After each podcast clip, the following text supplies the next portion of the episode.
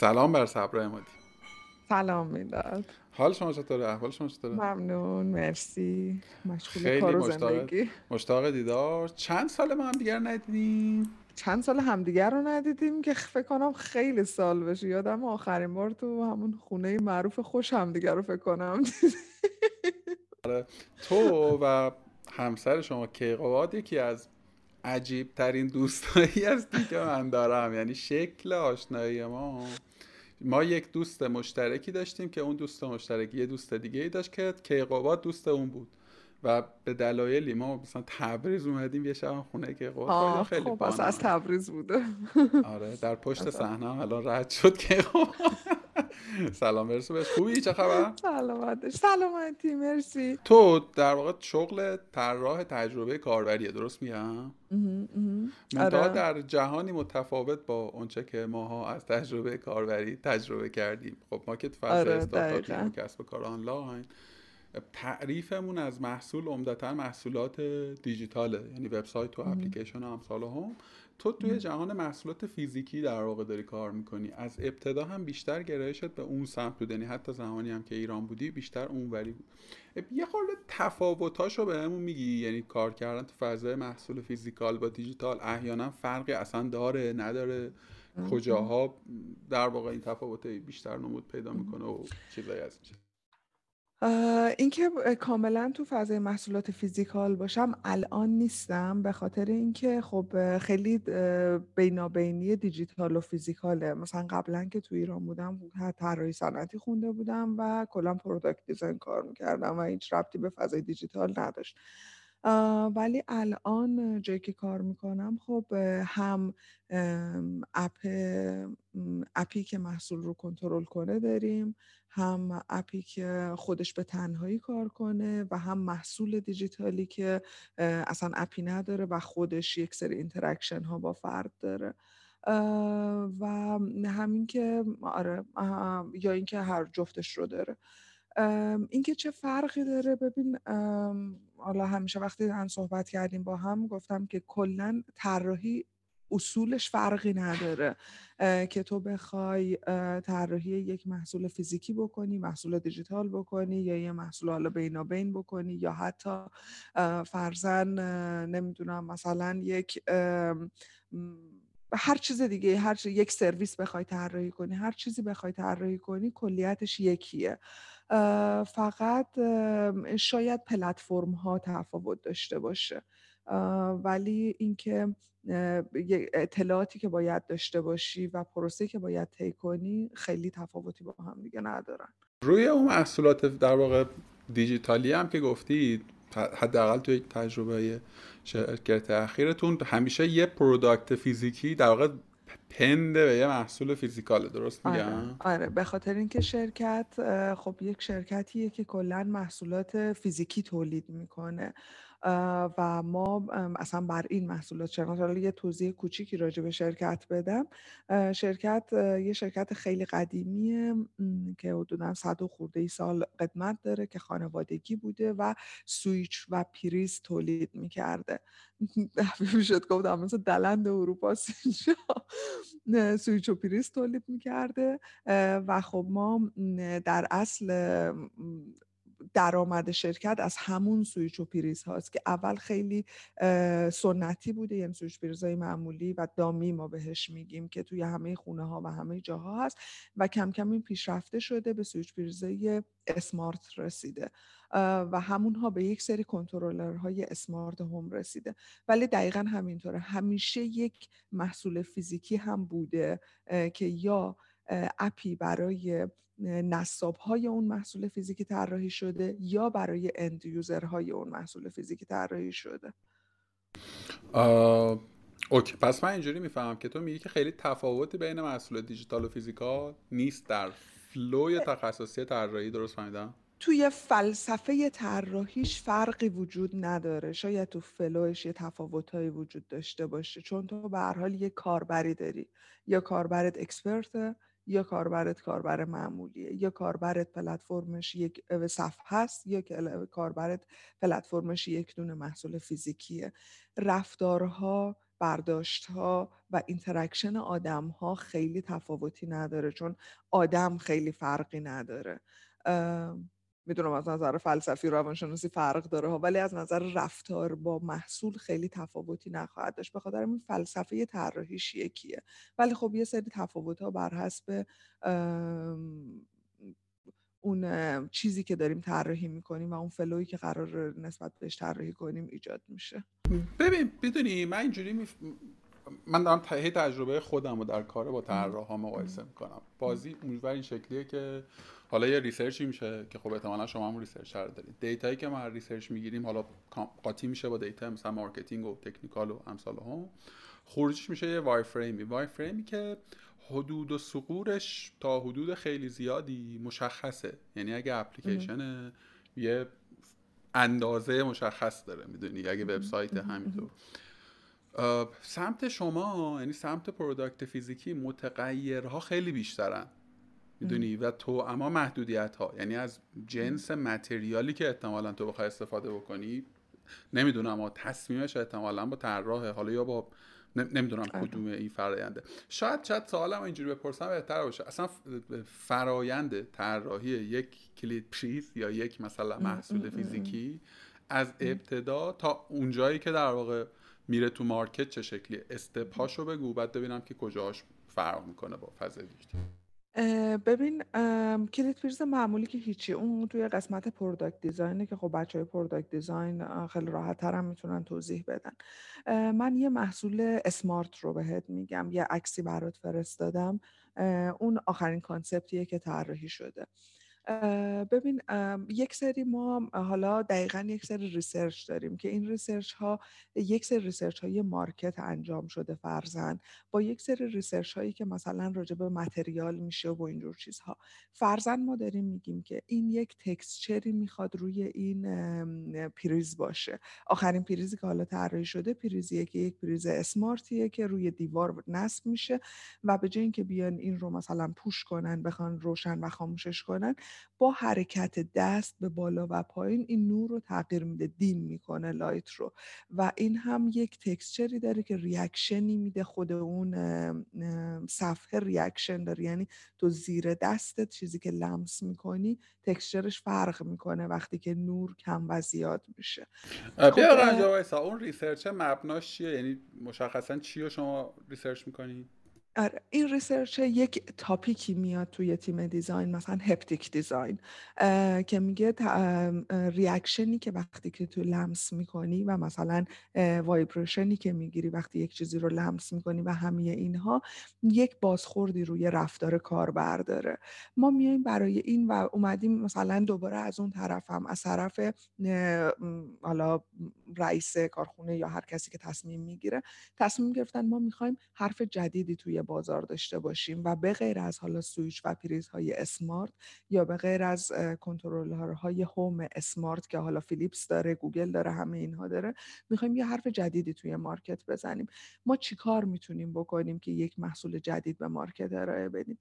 تیم design میاد اینجا بررسی می‌کنه که مثلا materialی که باید استفاده کنه چه از نظر تکنیکی چه محدودیت هایی داره. اینو اختصاصی بچه های product design کار می‌کنن. من هنوز به عنوان UX researcher و UX designer وارد نشدم.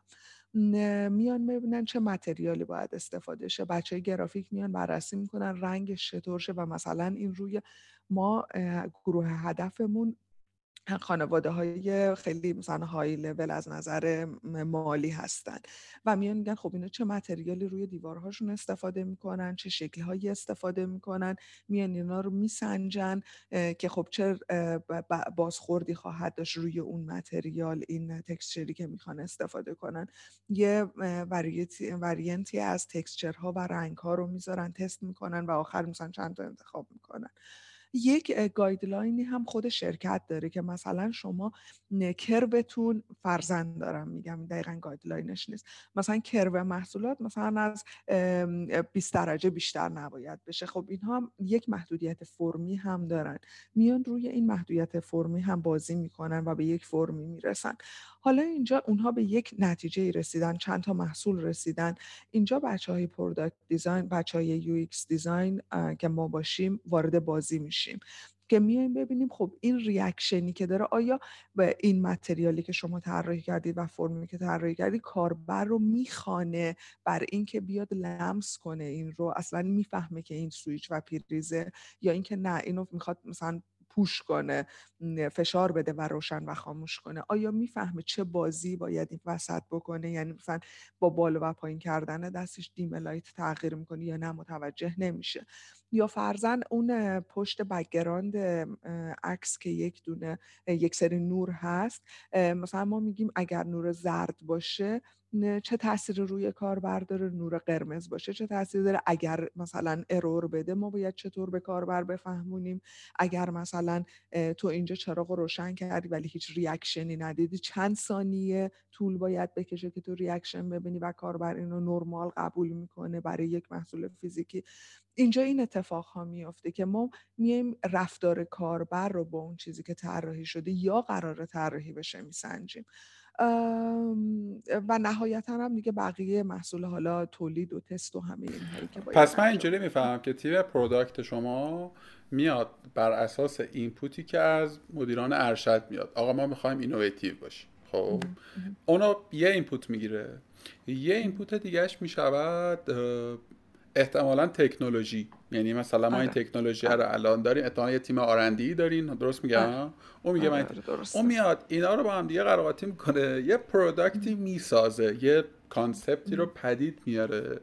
بعد شما به عنوان تیم UX میاین و اون رو fit می‌کنین با نیاز و درک کاربر. یعنی همین مثالی که زدی. یعنی اگر که مثلا قراره که touch بکنه یا قراره فقط دستش رو نزدیکش بگیره این رو میسنجین که در عمل این اتفاق داره میفته یا نمیفته حالا اگه نیفته و اگر که نیفته یعنی اگه طراح محصوله تارگتش این بوده که آقا شما نباید دست بزنی باید فقط دست تو بیاری جلوش.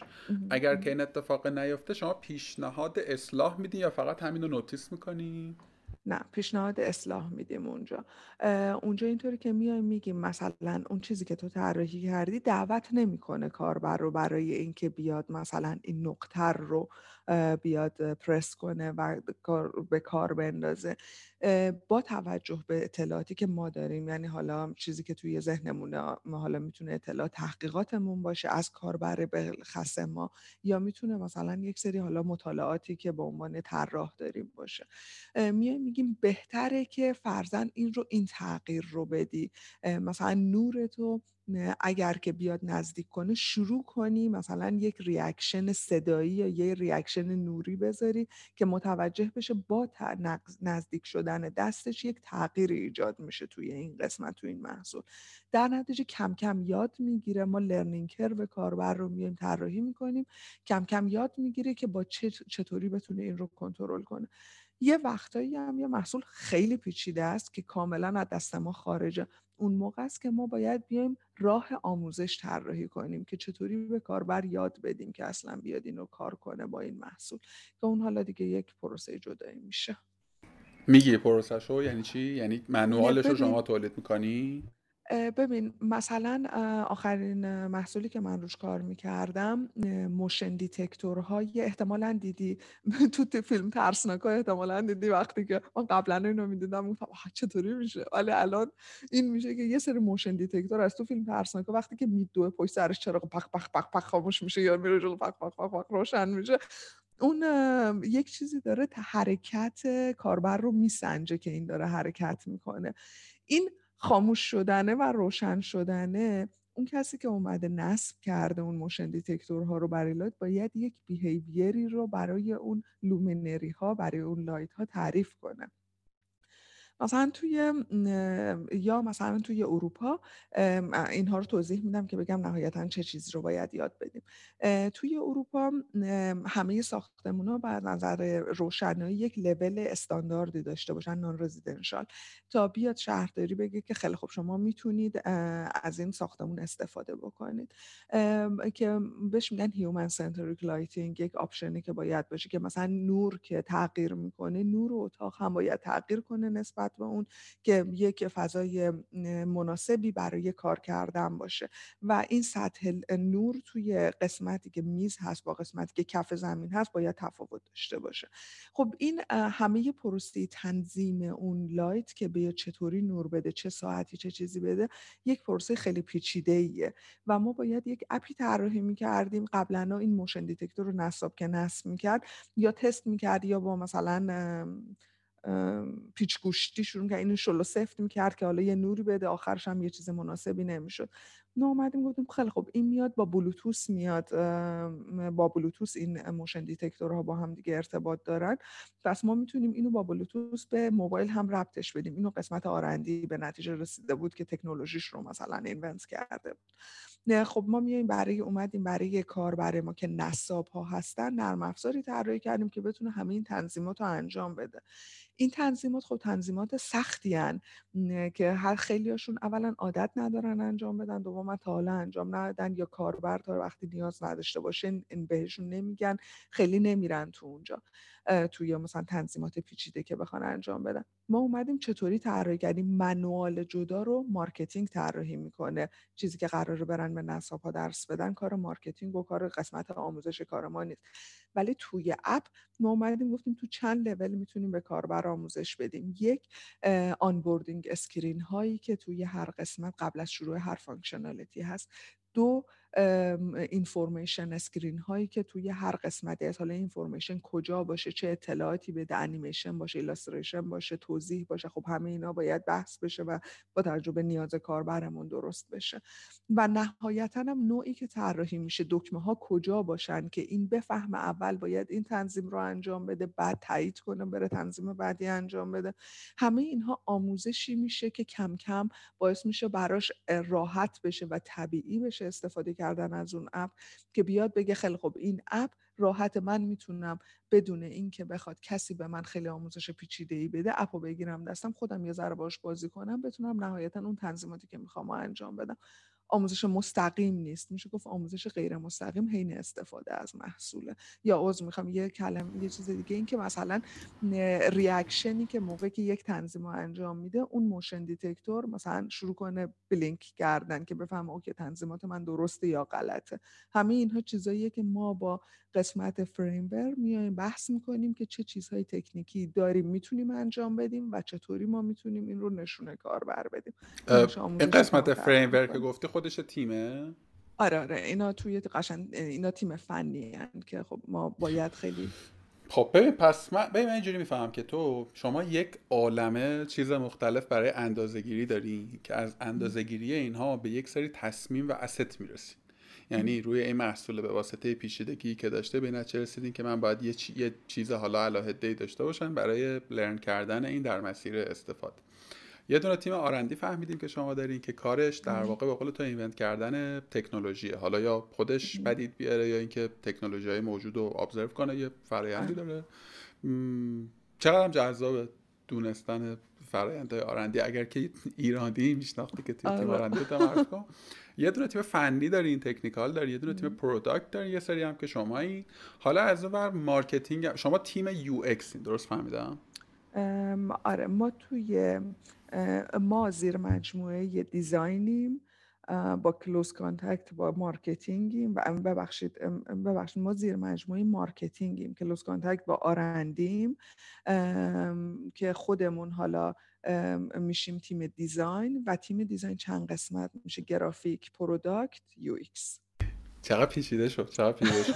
حالا یه سری این در واقع تیکه هاست الان دو تا سوال بسن پید اول دومی رو بپرسم. شیوه تعاملی شما با هم دیگه چه شکلیه؟ ببین توی یه تیم باز بخوام در مقام مقایسه بهش نگاه بکنم. حالا این چیزی که میگم الزاما روتین نیست. حداقل تجربه یه تیم محصولی بوده تو تیم فنی خب؟ که حالا به فراخور ابعاد اون کسب و کار ممکنه یک نفر یا دو نفر سه نفر باشن. که خودش مثلا wireframe می‌زده خودش تست می‌گرفته خودش design می‌کرده آخرش هم prototype می‌کرد مثلا designer رو UI رو می‌زده و میاد دست تیم front. خب یعنی یه تیم دو سه نفره. حالا اونجایی که نیاز به تست داشته مثلا یه تست آنلاینی launch می‌کرده یا focus group ی می‌خواسته تو office میذاشته می‌دونی؟ یعنی یک تیمه دو سه نفره. حالا با ما marketing هم یه وقتایی گفتگو ممکن بود بکنن. عمدتا هم خیلی اعتنایی نمی‌کردن. و نکته مهمتر این که بعدش هم اگر که بنای به تغییری بود تغییر خیلی کم هزینه می‌تونست اتفاق بیفته. چون همه چی دیجیتاله همه data دیجیتاله. حالا تو business product physical اولا که اگه اشتباه می‌کنم بگو core قصه باز به نظرم اون تکنولوژی است. یعنی اون خیلی input مهمیه. می‌دونی؟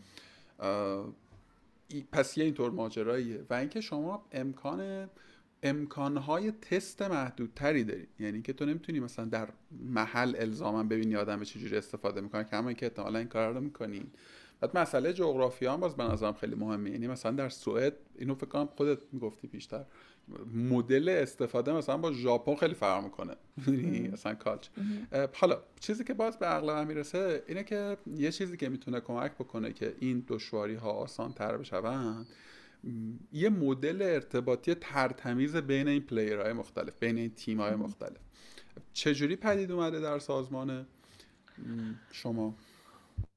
ببین یکی از بزرگترین تفاوتهایی که فکر می‌کنم که تیم ما داره کلا خب صد درصد هر تیمی با تیم دیگه ای و هر استارتاپ با نمی‌دونم شرکتی که استارتاپ نباشه یا اصلا هر فردی تو هر تیمی تفاوت می‌کنه تجربهش من صرفا دارم تجربه خودم رو میگم از کار توی اینجا چطوره. ما مدیر محصولمون و مدیر قسمت UX مون خیلی صدای کوبنده ای دارن. یعنی اگر که لازم باشه که تست گرفته بشه چیزی این رو میره به رئیس فرق نداره رئیس شرکت کیه یا اون رئیس کیه. میره به اون این باید تست گرفته باشه و اجازه نمیدن محصول به market برسه. و از اونجایی که بهشون ثابت شده که وقتی که تیم طراحی چیزی رو تایید نکنه مسلما اون توی قسمت با توی بازار هم فروش نخواهد داشت دیگه این آزادی عمل رو به ما میدن که تست ها انجام بشه. ما اینجا یک اتفاقی که میفته فکر می‌کنم این ارتباط مدیرها و اینکه مدیر بتونه ثابت کنه که چقدر تیم طراحی مهمه و نظرش مهمه کمک کننده است تو چنین چیزهای بزرگی توی مثلا چنین تیم های بزرگی و محصولاتی که خیلی ریسک داره. ولی از طرف دیگه هم ما چون خیلی خوب کاربرامون specific ن حالا یا خیلی expert ن یا ما نمی‌تونیم فقط از هر چون هستن شرکت هایی که مثلا پول کاربر دارن می‌تونی بری ازشون نمی‌دونم یه سری کاربر بگیریم ما نمی‌تونیم با اونا کار کنیم. به خاطر اینکه خیلی کاربرهای خاصی رو می‌خوایم. چی می‌خواستم بگم؟ خیلی مثلا برای تست کردن و اینا این محدودیت ها رو داریم. چند تا لول تست ما داریم. یکی اینکه ما از حالا داریم تحقیقات رو انجام میدیم. برای سال 2030 بودجه خیلی زیادی گذاشتن برای تیم که ما هر سه تا UX designer ها و UX researcher ها یعنی lead UX مون من و یکی دیگه از همکارام ما سه تا مشغول هستیم و هر کدوممون هفته نمیادم چند ساعت ولی مثلا یک هفته دو روز. هفته دو روز رو باید توی قسمت تحقیقات برای سال 2030 بذاریم. خب این یه قسمت تست و تحقیقاته که با دانشگاه با دو تا دانشگاه داریم کار می‌کنیم. اینجا یک فیلتره که باعث میشه چه چیزی توی مارکت میره موفق میشه یا نمیشه و از اون چیزی که تو گفتی مثلا اون ریسک کم می‌کنه. یک قسمت بباش اگه ممکنه چون باز اینجا من من چون کم سوادم در این فضا نمی‌فهمم. از الان شما چی رو می‌خواین بفهمی واسه 8 سال دیگه؟ یعنی یه جورای آینده پژوهی مثلا حوزه آره. کسب و کار خودتون؟ آره. ببین ما الان مثلا اومدن به ما یک سری چی دادن؟ یک سری گایدلاین دادن که خب مثلا هوش مصنوعی داره استفاده میشه آیار استفاده میشه ویار استفاده میشه این استفاده میشه اون استفاده میشه. ما چطوری می‌تونیم؟ و یه تاپیک خیلی مهمی هم هست که مثلا انرژی انرژی هم داریم اینجوری ما از دست میدیم کلا انرژی یک بحث خیلی مهمیه. خب ما به عنوان تیم به عنوان یک شرکت که تیم طراحی داریم چطور می‌تونیم خودمون رو آماده کنیم برای این تغییرات؟ و چطور می‌تونیم از تکنولوژی های خیلی مهمه و مثلا بروز استفاده کنیم.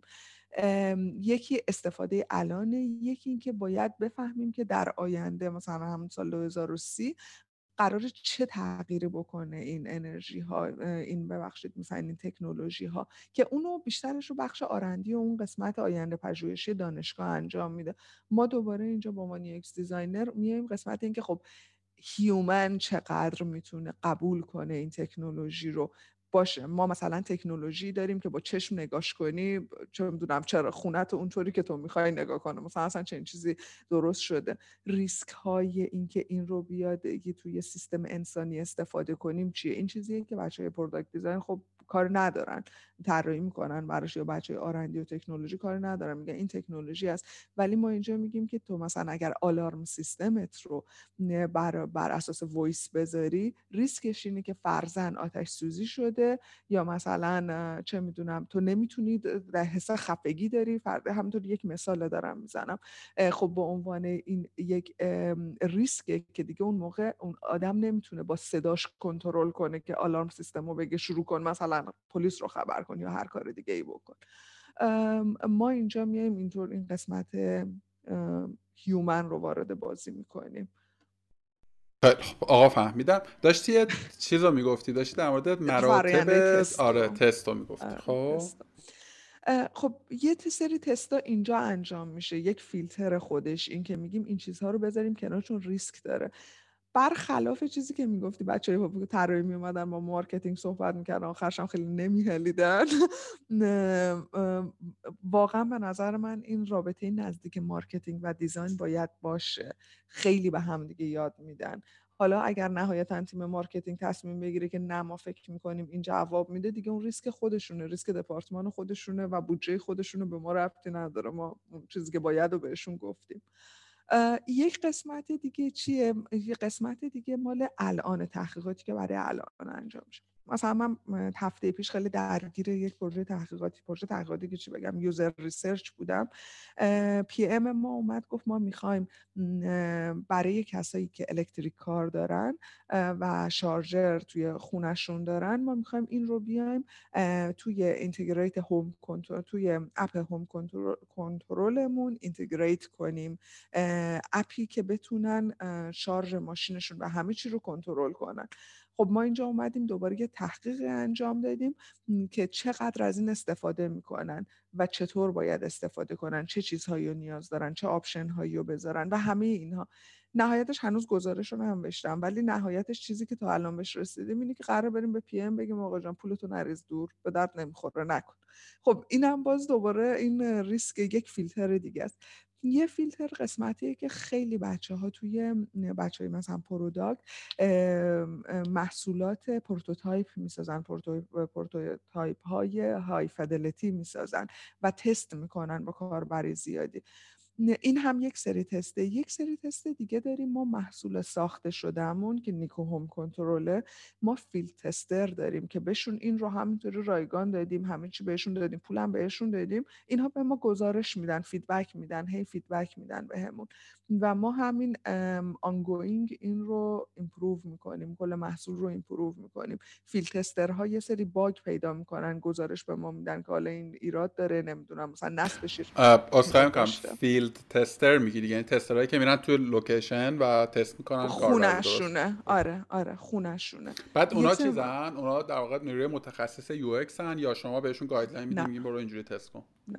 به یک سریشون کسایی هستن که حالا متخصصن یا بستگی به این داره که آیا بتونن تست کنن یا نه یا مثلا بخوان اون چنین سیستم رو تو خونهشون نصب کنن یا نه. یه سرشون متخصصن یه سر نه کاربرای معمولی هن و به صورت معمول استفاده می‌کنن. ولی ما بهشون گفتیم چون شما شما نمی‌خواد هیچ پولی بدین بابت این ما حتی پول مثلا برقتون میدیم فقط ما باید اجازه داشته باشیم مانیتور کنیم.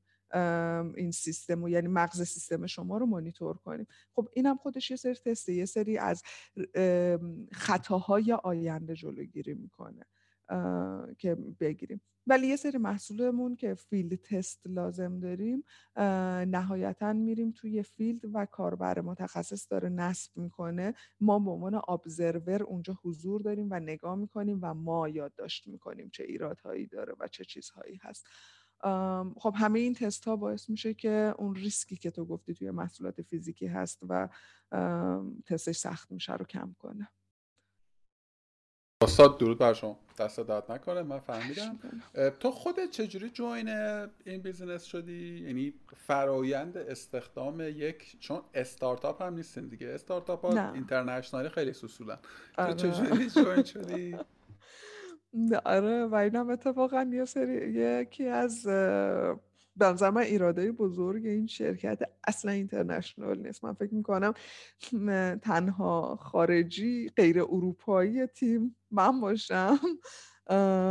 و فکر می‌کنم یه ایرانی دیگه هم تو شرکت هست ولی از اوناست که اینجا به دنیا اومده یا خیلی بچه بوده اومده اینجا این سوالم داشتم. کلا شما محصولتون محصول اینترنشناله یعنی یا فقط تو خود بلژیک داره مصرف میشه؟ تو اروپا. تو اروپا اسکاندیناوی و اروپا. حتی شرق اروپا هم نه. شمال و غرب اروپا استفاده میشه و مرکز. هلند و آلمان و فرانسه و سوئیس و اینجور جاها. آره. چی شد تو استخدام کردن؟ آره. من سوئد که سوئد interaction design که میخوندم یک هم کلاسی بلژیکی داشتم که حالا اون اینجا استخدام شده بود و اینها. چی کرد که مثلا اومد توی یک گروه کلاسیمون گذاشتش که ما داریم استخدام می‌کنیم. اگر که می‌خواین مثلا براش apply کنید برای این. و من هم من و یکی دیگه از بچه ها apply کردیم که حالا اون سوئد موند و من مثلا apply کردم برای این کار. به عنوان مثلا product designer چیزی که برشون مهم بود این بودش که خب من توی دانشگاه برزن خوبی تو رشته تخصصی درس خونده بودم. پس می‌دونستم که احتمال زیاد هزینه آموزش خیلی کمی خواهند داشت و هزینه آموزش نخواهند داشت. این یک استپی بود که مثلا کمک کرد که بتونن من رو برای مصاحبه انتخاب کنن. سه مرحله مصاحبه داشتم. دو مرحله همین آنلاین بود. یه مرحله من اومدم بلژیک. دوباره اونجا مثلا مصاحبه انجام دادیم. که هم یک روز کامل من اینجا بودم هم با تیم فنی هم با اچ آر دوباره مثلا مصاحبه حضوری داشتیم. و نهایتا هم این شدش که استخدام شدم. درود بر شما. چی بود؟ یه خورده دیتیل تر میگی فرایند مصاحبت یعنی باز برام این سواله که فقط روی مدارج آکادمیک تاکید داشتن و اون رشته تحصیلی و حالا اون سطحی که بودی یا اینکه نه مثلا task عملی داشتی این تیکش هم بگی ممنون نه task عملی نداشتم. حالا شاید یک قسمتش این بودش که designer خیلی نیاز داشتن. یعنی یه ذره برای من ساده رفت پیش رفت و فکر می‌کنم شانسم بود. یه جاهایی همیشه من خوششانسی میارم دوم اینکه نمی‌دونم به صورت عادی فکر نمی کنم تسکیم بدن. همون سه ماه آموزشی رو به عنوان همون تسک یعنی سه ماه تستی رو به عنوان چیزی می‌ذارن که آیا هست یا نه. هیچ کدوم از تجربه کاری ایرانم انقدر میشه گفت براشون مهم نبود. اینکه مثلا تو ایران خیلی هم میگن من بیمه برام رد شه برم اونجا مثلا به دردم نمی‌دونم شاید کشور دیگه یا شاید مثلا آمریکا نمی‌دونم شاید به درد بخوره. ولی اینجا براشون انقدر تفاوتی نداشت که من انسال تجربه کاری تو فلان شرکت تو ایران داشتم. یه سری مصاحبه فنی بود که مثلا آها یک یکی از کاری که کردم ایرادهای محصول خودشون رو در بیارم که خب می‌خواستن ببینن که من چقدر مثلا دیده انتقادی دارم یا چقدر جرأت حرف زدن دارم که مدیر محصول فلان نشسته ما بتونم بگم که محصول دین ایراد رو داره. و مثلا پروژه خودم رو باید توضیح می‌دادم. شاید وقت نداشتن برای اینکه بهم پروژه‌ای بدن. شاید هم فکر می‌کنم هم کلا توی روندشون نیست که پروژه‌ای بت بدن و بخوان که روش کار کنی. چون بیشتر سعی می‌کنن یک نفر رو بیارن توی یه کاری یه پروژه‌ای بعد رو همون بسنجنش ببینن به درد می‌خوره یا نمی‌خوره. خب دست شما درد نکنه. صبر، تو چیا بلدی؟ یعنی تو به عنوان UX designer در یک شرکت طراحی محصولات physical من یه خورده برام شفافتر شد تفاوت ها فهمیدم کار شما سخت حالا UX designer این ور ان سنگباران هم نکنن. ولی به کار شما سخت دانش field بیشتری باید داشته باشیم material رو بهتر باید بشناسیم و research اینو بخواستم بگم. خیلی به نظرم نقش معنادارتری داره در فضایی که تو داشت کار می‌کنی حالا تو آره. چیا بلدی؟ تو الان در واقع hard skill ات مشخصا چیاست؟ در واقع مستقل از حالا career تحصیلیت که بهش می‌رسی چیا رو تو میدانی و چقدر؟ ببین یک سری دانش که من دارم از product design که خب تا یک مقداری به دردم می‌خوره. که صرفا وقت که ولی چون field م رو عوض کردم که حالا بحث جداییه بیشتر به این دردم می‌خوره که موقعی که با product designer امون بحث می‌کنم اونا حرف می‌زنن من همینجور نگاهشون نکنم و چی چی میگین شما؟ بیشتر به اون دردم می‌خوره. title من اگه مثلا تو لینکدین هم نگاه کنی UX designer. خب وقتی که UX designer ببینی فکر می‌کنی که خب فقط design داره می‌کنه یه سری input بهش داده میشه و اون بر اساس اونها design می‌کنه. ولی دقیقا اینطور که گفتی research خیلی تاثیر داره. به عنوان کسی که تو field UX کار می‌کنه نرم افزار اصلی که باش کار می‌کنم موقع طراحی فیگماست. و خب حالا چرا فیگما هم انتخاب شده؟ بحث جداییه که خب بیشتر به خاطر قابلیت های گروهی کار کردنی داره که داره که فیگما انتخاب شده. و فیگما کار می‌کنم. و به غیر از اون خب خودم مثلا تیردی دیزاین و اینها بلد بودم که خب اونها الان به کارم نمیاد استفاده نمی کنم شاید اگر یک وقتی ما مثلا یک رندری لازم داشته باشیم یا دیزاینی لازم داشته باشیم شاید مثلا بگم که اوکی من می‌تونم یه کمکی بکنم ولی تو شغل فعلیم به کارم نمیاد. دیگه چیزها hard skill فکر می‌کنم نرم افزاری فقط ایناست. ولی اگر از تخصصی هم بخوایم بدونیم اینا دیگه نمی‌دونم hard skill میشه یا نه. مثلا user behavior نمی‌دونم social design یعنی design برای social change یا social innovation دیگه embedded design و اینجور چیزها چیزاییه که خب خیلی توشون ببین یکی که اینا به نظر من چیزایی که تو مستقیم داری ازشون استفاده می‌کنی. یعنی مثلا تو باید اینا رو بدونی احتمالا.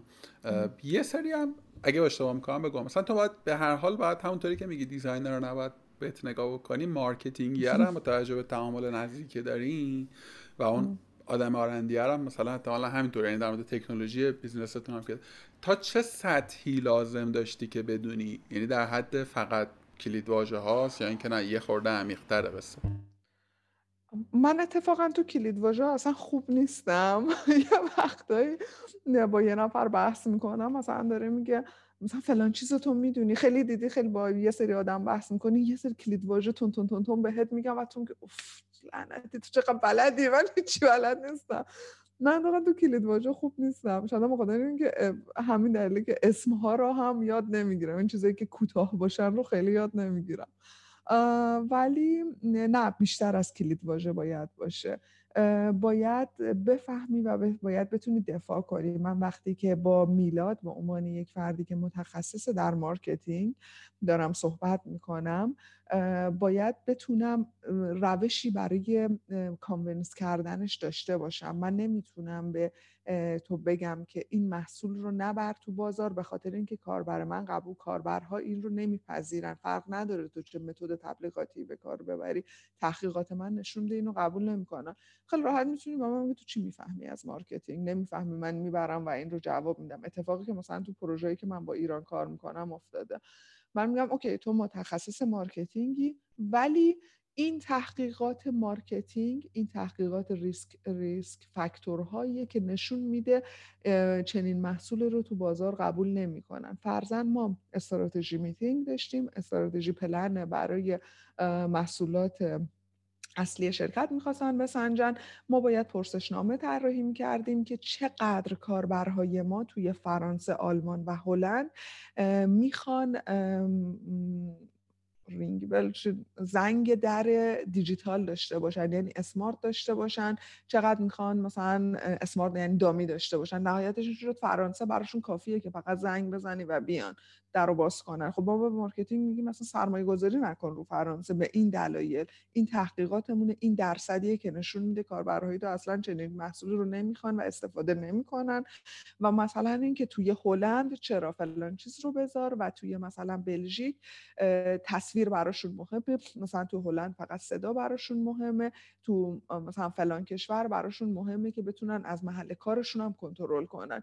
این input یه که ما با درصد باید به marketing بدیم. ولی اینکه من از اون کلمه دقیقا استفاده کنم که marketing استفاده می‌کنه نه این مهم نیست. و اون هم می‌فهمه. حالا شاید مثلا خودش اصلاح کنه بگه مثلا این درصدی که تو میگی مفهومش میشه فلان کلمه توی marketing. من میگم آره همین. خب, خب یادم بوده. گرفتم. تو چه جوری یاد می‌گیری؟ یعنی مدل یادگیری الان چه شکلیه؟ self learning دوره شرکت می‌کنی مثلا کتاب مدلی یادگیری من خیلی سنتی بچه درس خوندی. تو هم جز نخ تو هم نخ به نخ به طور اینا اینطورا بودی؟ نه؟ یادم مثلا معدل خوب و جشنواره و اینا و آره ولی خب حلش این بودش که خب تو مادر معلم که داشته باشی فکر می‌کنم این مشترک بین همه کسایی که مادر معلم دارن. فکر می‌کنی راه در دنیا یکیست وان درس خواندن و راه دیگه وجود نداره برات. من همیشه خب خیلی درس خیلی هم شیطون بودم خیلی شیطون بودم. یعنی در همه لول ها شیطون بودم. ولی چون همیشه درس میخوندم همیشه قسر می‌تونستم در برم از تنبیه ها و از همه چی. آره مدل یادگیری اینه که یه وقتهایی من بیشتر باید self learning باشم و نگاه کردنم نیست برا من باید بنویسم همیشه که قبات من مسخره می‌کنه میگه تا اصلا نمی‌دونم کلمه دیگه براش استفاده کنم. میگه تا اصلا خوره یه دفتری. میگه نمی‌تونید. اصلا دفتر رو مداد می‌بینی نمی‌تونی بی خیال بشه همه چی باید بنویسی. یه متنی می‌ذارم جلو. مثلا سه بار ازش رونویسی می‌کنم تا بفهمم. و خب خیلی مسخره است. می‌دونم برای خیلی اینه که برو بابا. نه تو قرن مثلا دوازده و سیزده هجری این مدله بوده. آره. آره دقیقا من همینجوری هم آره یک سری دوره ها شرکت می‌کنم. مثلا یک سری دوره های management ی مثلا UX management UX roadmap نمی‌دونم مثلا اینجور چیزها شرکت می‌کنم. ولی برای من مثلا چنین دوره های دوره های یه روزه دو روزه سه روزه بیشتر برای من source اولیه است که بهم یک سری لینک بده یک سری کتاب بده resource بده و من باید اون کتاب هایی که معرفی می‌کنن یعنی قشنگ دو سه بار بعدش باید PowerPoint ش رو بخونم باید اگر ویدیو داره ببینم نکته بردارم خودم برای یکی توضیحش بدم. خیلی خیلی سنتی و دقیقا قول قرن 12 13 بعد کتاباشو بردارم کتاب کتابای من همش خط خطی و نمی‌دونم نکته نوشتن و اینجور چیزاست. تا یاد بگیرم یه چیزی مرسی. next level یک UX designer در field ی که تو هستی چیه؟ یعنی تو مرحله بعدی می‌خوام بگم رشته یا growth ه سلسله مراتب سازمانی designer متخصصی شد متخصص تر شدن. یه چه, چه مدلیه؟ یعنی roadmap تو چجوری می‌بینی؟ career تو چه شکلی می‌بینی؟ تهش کجاست؟ کلی بخوام بگم خب برای هر کسی فرق داره. خیلی از بچههایی که UX design کار چند وقت پیش داشتم با یکی از بچه های UX design صحبت می‌کردم که عشقش اینه بره گوگل کار کنه. که بهش گفتم من مثلا هفته قبلش یک جلسه یعنی یک همایش شرکت کرده بودم که یکی از بچه گوگل اونجا بود که گفتم چی شده از گوگل اومدی بیرون؟ گفتش که تو گوگل و چنین شرکت هایی که میری کار می‌کنی تو بعد مغزتو در بیاری بذاری کنار و کلا برای اونا کار کنی. لول کار کردن من این نبود. با اون به اون دختره گفتم گفتم ببین مثلا نمی‌خوام تاثیر بذارم رو تصمیم تو تو خب هر تصمیم خود بگیری خودتی و خودت. ولی من این input رو داشتم. می‌دونم اون یه اروپاییه و اروپایی ها نمی‌خوان مغزشون رو بذارن کنار ولی ما یه وقتی می‌خوایم مغزمون رو بذاریم کنار. فرزن اون اون برگشت گفتش که ببین من اصلا برام مهم نیست. من easy money برام مهمه. تو اگر بری گوگل کار کنی اسم داری از گوگل میای بیرون. میگن طرف designer گوگل بوده میشی مشاور و خیلی پول خوبی هم در میاری. برای یه نفر اینه. یعنی این می‌خوام بگم roadmap ی که من میگم برای همه یکی نیست و صرفا مال منه. من شخصا خودم هیچ وقت دلم نمی‌خواد manager بشم به خاطر اینکه حوصله بحث های استراتژیک با مدیرهای بزرگ رو ندارم. به خاطر اینکه من خیلی جدی می‌گیرم کار رو و خیلی باید استراکچرد پیش برم و یه وقتایی اون یه سری بحث های پولیتیکال حوصله بح... اینجور بحث ها رو ندارم و کار به زد و خورد می‌کشه. ولی خودم دلم می‌خواد designer و researcher بمونم. یعنی اصلا اینکه بخوام lead design بش lead designer بشم یا نمی‌دونم اینها توی برنامه هم نیست. و برام مهم نیستش که همیشه senior یا mid یا هر چیزی بمونم یا حتی برم یه شرکت مجبور بشم junior بشم. اصلا این برام مهم نیست. مهم برام اینه که توی یک field نمونم. یعنی بتونم چیزهای مختلف رو امتحان کنم field های مختلف رو امتحان کنم و نهایتا اون هدفی که خودم دارم اینه که یه کاری کنم یعنی توی یک حوزه سلامت و حوزه آموزش بتونم وارد بشم. حالا هر جایی باشه به هر لولی که باشه جونیور باشه مید سنیور برام فرقی نداره. ولی می‌دونم که منیجر نمی‌خوام بشم. اینو می‌دونم. خب یه کارایی هم کرده بودی توی ایران یادمه؟ یعنی یه محصولی هم داشتین توی همین فضای آموزش به کودکان دارای معلولیت بود اگر اشتباه نکنم نه؟ آره تقریبا اکثر پروژه های من اینطور بود. که ولی خب بیشتر پروژه های دانشگاهی بود ولی این پروژه دانشگاهی رو من در حد پروژه دانشگاهی نگه نداشتم. یعنی خودم سعی می‌کردم خیلی جدی پیشش پیش ببرم. که مثلا پایانامه فوق لیسانس من تو دوره لیسانس فوق لیسانس این اتفاق خیلی نمیافته تو ایران. دو سال و نیم این حدودا طول کشید. چون برام مهم بود با یک استاد خاص بردارم و برام مهم بودش که تحقیقاتم اون جایی که می‌خوام و اونطوری که می‌خوام انجام بدم. میگم بچه درس بچ... که. آره. برای بچه های کانداکت دیسوردر بود مجرمای کانون اصلاح تربیت. یه محصول دیگه بود برای بچه نابینا بود یه محصول دیگه بود برای بچه سرطان کسی که سرطان دارن بود. و خب آره تو اینها بود ولی هیچ وقت به محصولی که توی مارکت باشه نرسید. خب تو که انقدر اونور عمیق کار کردی چرا انقدر جدی فیلدت عوض شد؟ بنا به انتخاب بود یا به شرایط اتفاق افتاد؟ ببین بیشتر شرایط بود به عنوان کسی که تو تحصیلی و تحصیلی میای خارج از ایران انقدر بعدش option نداری که با خیال راحت بخ... یه سریا دارن. من نداشتم که با خیال راحت بشینم تا اون چیزی که می‌خوام رو پیدا کنم. در نتیجه اولین کاری که تونستم پیدا کنم رو سعی کردم بهش بچسبم و هم خوششانسی هم بدشانسی چیز به روز می‌دونستم نمی‌خوام برم توی سرویس. پس اصلا برای شرکت هایی که سرویس طراحی می‌کردن apply نکردم. می‌خواستم محصول هم داشته باشه. ولی خب حالا مورد چیه روزی بود. یعنی شرکتی بود که روی موضوعات روزی کار می‌کرد. در مورد اینترنت اشیا. اینترنت اشیا و نمی‌دونم آیوتی آیوتی آره. آیوتی کار می‌کرد و اینجور چیزها. خب که انقدر نامرتبط هم نیست.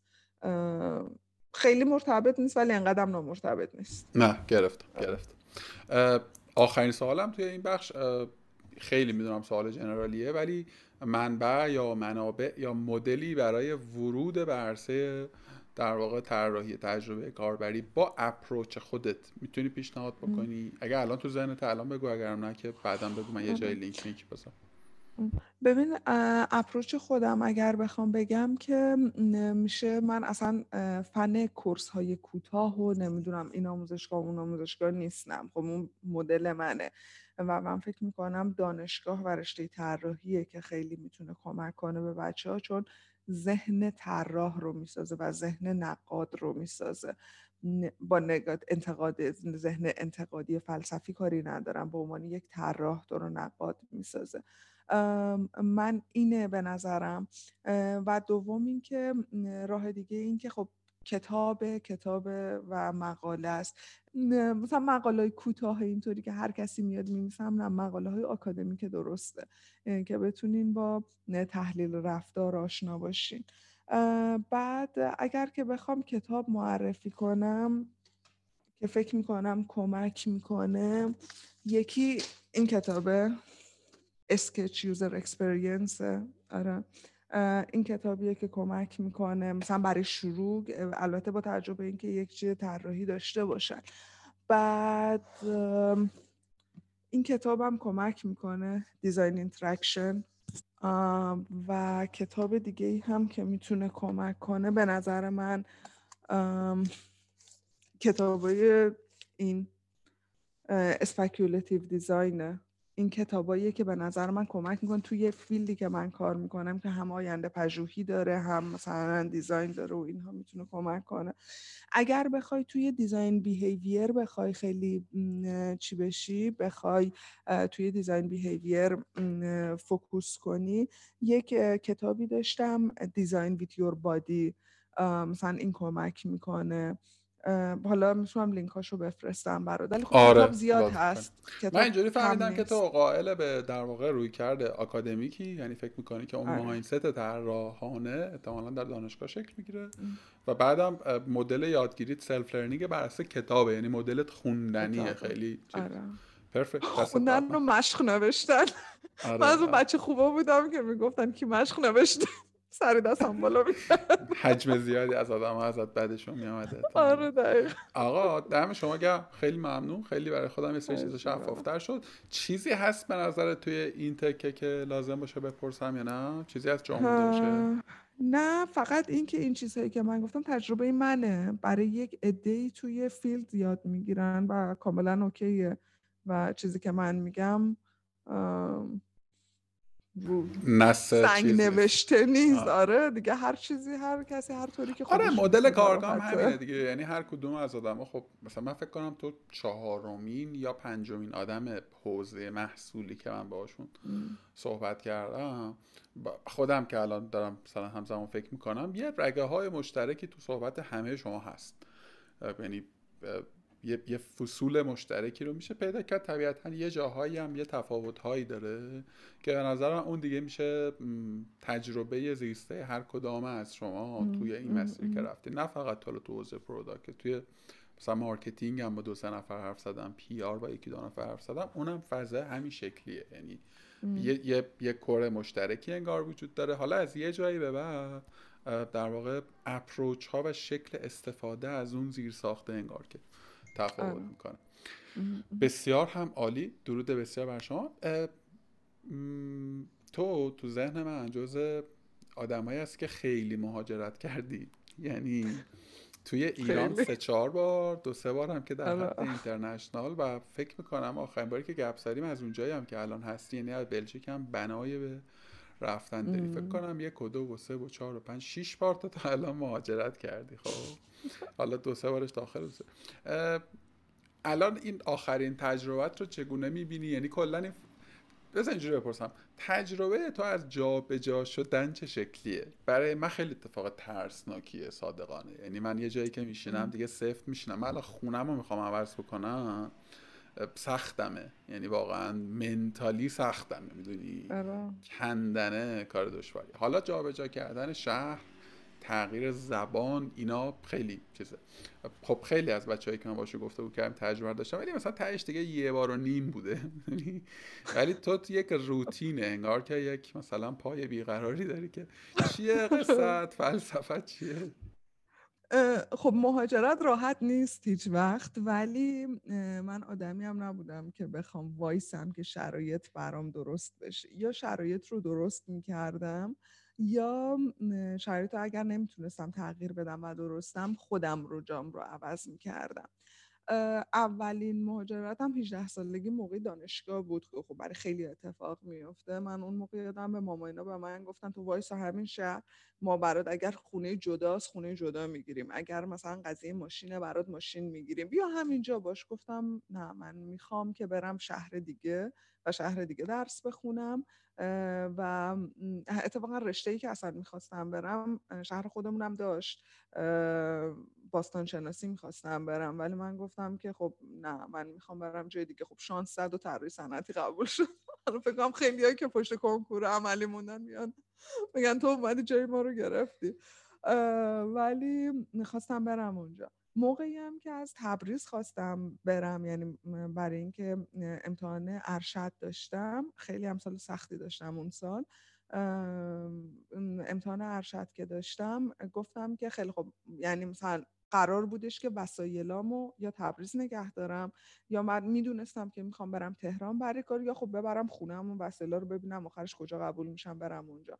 ولی من وسایلامو نبردم شهر خودمون. بردم خونه یکی از دوستامون تهران. گفتم یا براشون میگردونم تبریز یا میرم تهران زندگی می‌کنم.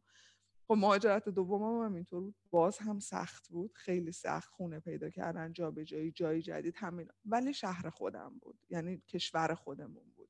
با هر چیزی. تو دوست ها رو به هر حال می‌سازی راحت تر آدما رو می‌شناسی به همه اینها. مهاجرت بعدی که به سوئد بود خب سخت بود ولی چیزی که راحتش کرد این بودش که دانشجویی بود. و دوره دانشجویی فرق نداره تو کجای دنیا باشی به چه زبانی تحصیل کن. مشکلات تحصیل به زبان دوم رو داشتم. مشکلات نوع درس خوندن تو دانشگاهی جدید و همه چیزهای اشتباهی که ما یاد گرفته بودیم و داشتم. ولی چون دانشجویی بود من خیلی دوستای خوبی توی اون تو سوئد پیدا کردم و واقعا احساس می‌کنم که بخوام بگم خونه دوم من کجاست بعد از تبریز سوئده. من تهران با اینکه 6 7 سال زندگی کردم هیچ وقتش حس تعلقی به تهران نداشتم و ندارم. و شهر خودم هم برام هیچ وقت حس تعلق نداشت. اصلا هیچ هیچ حسی به شهر خودم هم ندارم. ولی خب سوئد و تبریز برای من شاید چون دوره دانشجویی داشتم و زندگی ساختم اونجا بوده. حس تعلق دارم. سوم یعنی مهاجرت بعدیم که به بلژیک بود کاری بود. خب خیلی حرفه‌ای بود. یعنی میشه گفت تمام مهاجرت مختلف رو تجربه کردم. خیلی خیلی خیلی سخت بود. چون وقتی که تو کاری مهاجرت می‌کنی دوست ساختن دیگه به راحتی دوره دانشجویی ساختن نیست. پندمیک شروع شد و خیلی مشکلات دیگه شروع شد و خب خیلی سخت بود. ولی خب دیگه الان می‌دونم مهاجرت کاری چطوری. یعنی مهاجرت بعدی که دارم به عنوان جای ثابت احتمال میدم هلند باشه. نمی‌دونم چون قبلا هم گفتم چون مثلا الان هدف بعدیم فیلیپسه من هدف انتخاب می‌کنم میچینم که با اون هدف برسم. احتمالا فیلیپسه ولی توی ذهنمون یعنی با که که صحبت می‌کنیم یک سال مثلا شاید ژاپن چون خیلی دلم می‌خواد دیزاین شرق آسیا رو تجربه کنم. اونجا هست و شاید یک سال آفریقا نمی‌دونم. ولی مهاجرت بعدی که به صورت فیکس دارم داریم بهش فکر می‌کنیم احتمال زیاد هلنده. سخته ولی به نظر من یه وقتایی لازمه. چون اون چیزی که برای من اینطور بود اون چیزی که می‌خواستم بسازم با یه جا موندن درست نمی‌شد. یعنی دو تا کفه ترازو که میذاشتم همه ریسکاش همه اعصاب خوردیاش جابجاییاش هزینه هاش برام میسر میارزید. می‌تونم بپرسم اون چیزی منظورت از اون چیزی که می‌خواستم بسازم مثلا این فقط کریره یا نه؟ یه بعد شخصی هم داره قصه. بود شخصش هم به قول تو هم پایه بیقراره است که خب خیلی دلم می‌خواد تجربه های متفاوت داشته باشم. یه جا یعنی یک چیز رو نمی‌خوام تجربه کنم. مثلا ژاپن برای من اینه که می‌خوام مثلا کلا زندگی تو اون فشاری که میگن ژاپن داره رو می‌خوام تجربه کنم ببینم چیه. نمی‌خوام فقط بشنومش. ولی خب بیشتر برای من کاریه. کاری و حرفه‌ایه. گرفتم چی میگی؟ یه خورده که این بری کنجکاوی کردم من دارم روی تئاتر کار می‌کنم که حول موضوع مهاجرت و حالا توی یه سری فرایند کارگاهی رسیدیم به مفهوم خانه مفهوم آشیانه در واقع جایی که تو درش هوم آفرین. و خب متوجه شدم که خیلی خیلی دیگه بی ربط داره میشه به اصل گفتگو. ولی متوجه شدم که آدم ها تعابیر متفاوتی دارن از خونه. از برای یکی یه, یه جایی مثلا ده در ده که توی ساکنه یکی مثلا خونه باباشه یکی شهرشه یکی کشورشه. و خیلی هم چیزه برخورد شخصی. دوست دارم بدونم تعریف تو از خونه چیه؟ تو خونه رو چی تعریف می‌کنی؟ یه بار داشتم از نمی‌دونم کجا داشتم از مرز دانمارک رد می شدم که بیام سوئد. از مرز دانمارک رد میشی همیشه باید پاسپورت تو چک کنن. پاسپورت همون چک کرد و گفت کجا بودی؟ گفتم فلانجا بودم. بعد اون ماموری که چک می‌کرد گفتش که سوئد چیکار می‌کنم گفتم درس می‌خونم. گفت بس داری برمیگردی خونه. خیلی جدی گفتم نه خونه نمیرم. دارم میرم سوئد.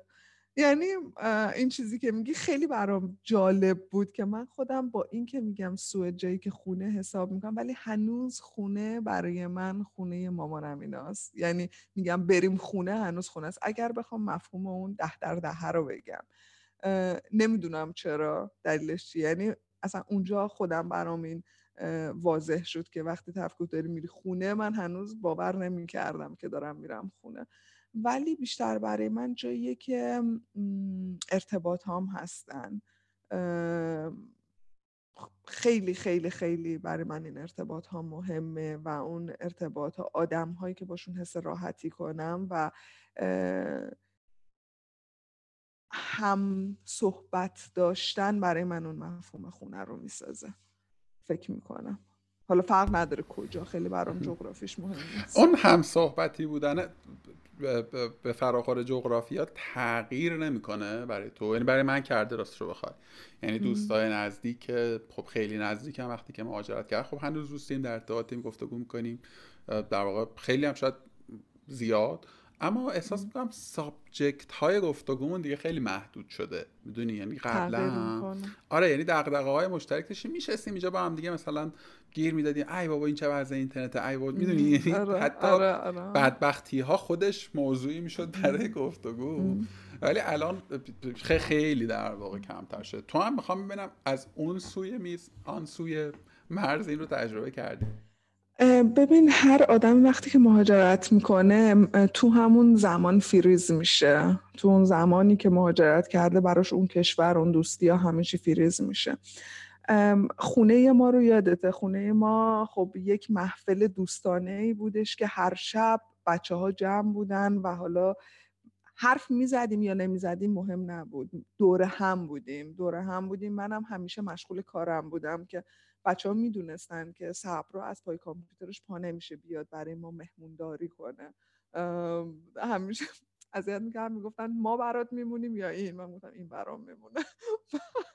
یک شوخی بود. ولی آره قبول دارم تغییر می‌کنه. من هم الان با دوستهای صمیمی که داشتم دیگه حرف ندارم بزنم. در حد حرف می‌زنیم زنگ می‌زنیم صحبت می‌کنیم. ولی اون درد مشترکه به نظر منم نیست. از طرفی وقتی که مهاجرت می‌کنی با آدم های جدید حالا توی سن ما اون دوست جدید ساختن ها خیلی سخت میشه و نمی‌تونی بسازی. یک دوست خوب دارم توی سوئد که رفتم هم پیشش چند وقت پیش و بودیم ولی احساس کردم دیگه خیلی اون لول صحبت کرده ما اینکه جفتمونم تو اروپاییم جفتمونم مهاجریم دیگه اون قبلیه نیست. آره تغییر می‌کنه. برای منم خیلی کار سختی. آخه صبر مثلا تو foundation ی باید بسازی می‌دونی؟ آره، مثلا من اصلا نمیشه. مثلا من جواد که چند وقت پیش رفت مثلا این از مثلا 18 19 سالگی منو دیده. می‌دونی؟ و خب من می‌دونی؟ یعنی من حرف بزنم اون تا مثلا تهش رو می‌خونه می‌دونه من کجا دارم آره. خالی میبندم کجا دارم آره، آره. بعد الان دیگه مثلا در سن سی و چند سالگی من اصلا دیگه حوصله ساختن یه اینطور زیر ساختی رو ندارم واقعا. نه وقتشو دارم نه حوصلهشو دارم. و مثلا با یه آدم 18 سالم که نمی‌تونم اینو بسازم که یعنی باید با یه آدمی باشه تو اسک. خیلی فرآیند پیچیده. یه تلاش های مذبوحانه ای کردم صادقانه این چند وقته که گفتم آقا برم دوست بسازم. می‌دونی؟ ببین حاصل نشد یه چیزی که بگم که خب اون اون کوالیتی رو داره. اون مثلا غنای چیزی داره. آقا درود بر تو. خیلی گفتگوی بانمکی شد. ببخشید که یه خورده بردم سمت شخصی و اینا. انشالله که زودی ببینیم هم دیگر رو یا در بلژیک. خیلی کشور خوشگلی دارین خودش. خیلی کشور بانمک و قشنگیه عکساشو که ما می‌بینی. خیلی فکرم دوستش نداری نه؟ نه نه دوستش حالا انشالله هلند ببینیمتون. یا تهران. اینجوری خیلی ممنونم ازت که وقت گذاشتی. ببینیمتون انشالله خوب باشی. در تماس. مرسی. خدا خوب باشی. خدا